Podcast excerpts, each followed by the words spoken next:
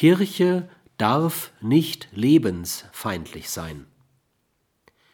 Dass der praktische Atheismus der Lebensfeindschaft und der Lieblosigkeit und damit der Götzendienst sehr wohl auch in den Kirchen zu Hause ist, wird niemand leugnen.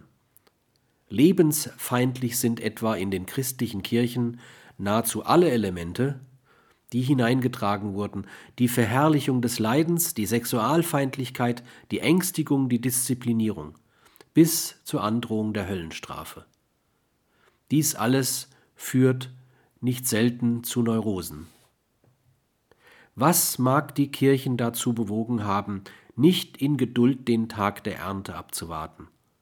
Systemtheoretisch ist die Antwort denkbar einfach.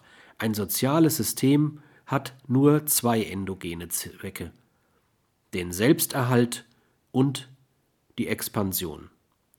Da nun aber das Anderssein des anderen beide gefährden könnte, muss es bekämpft werden.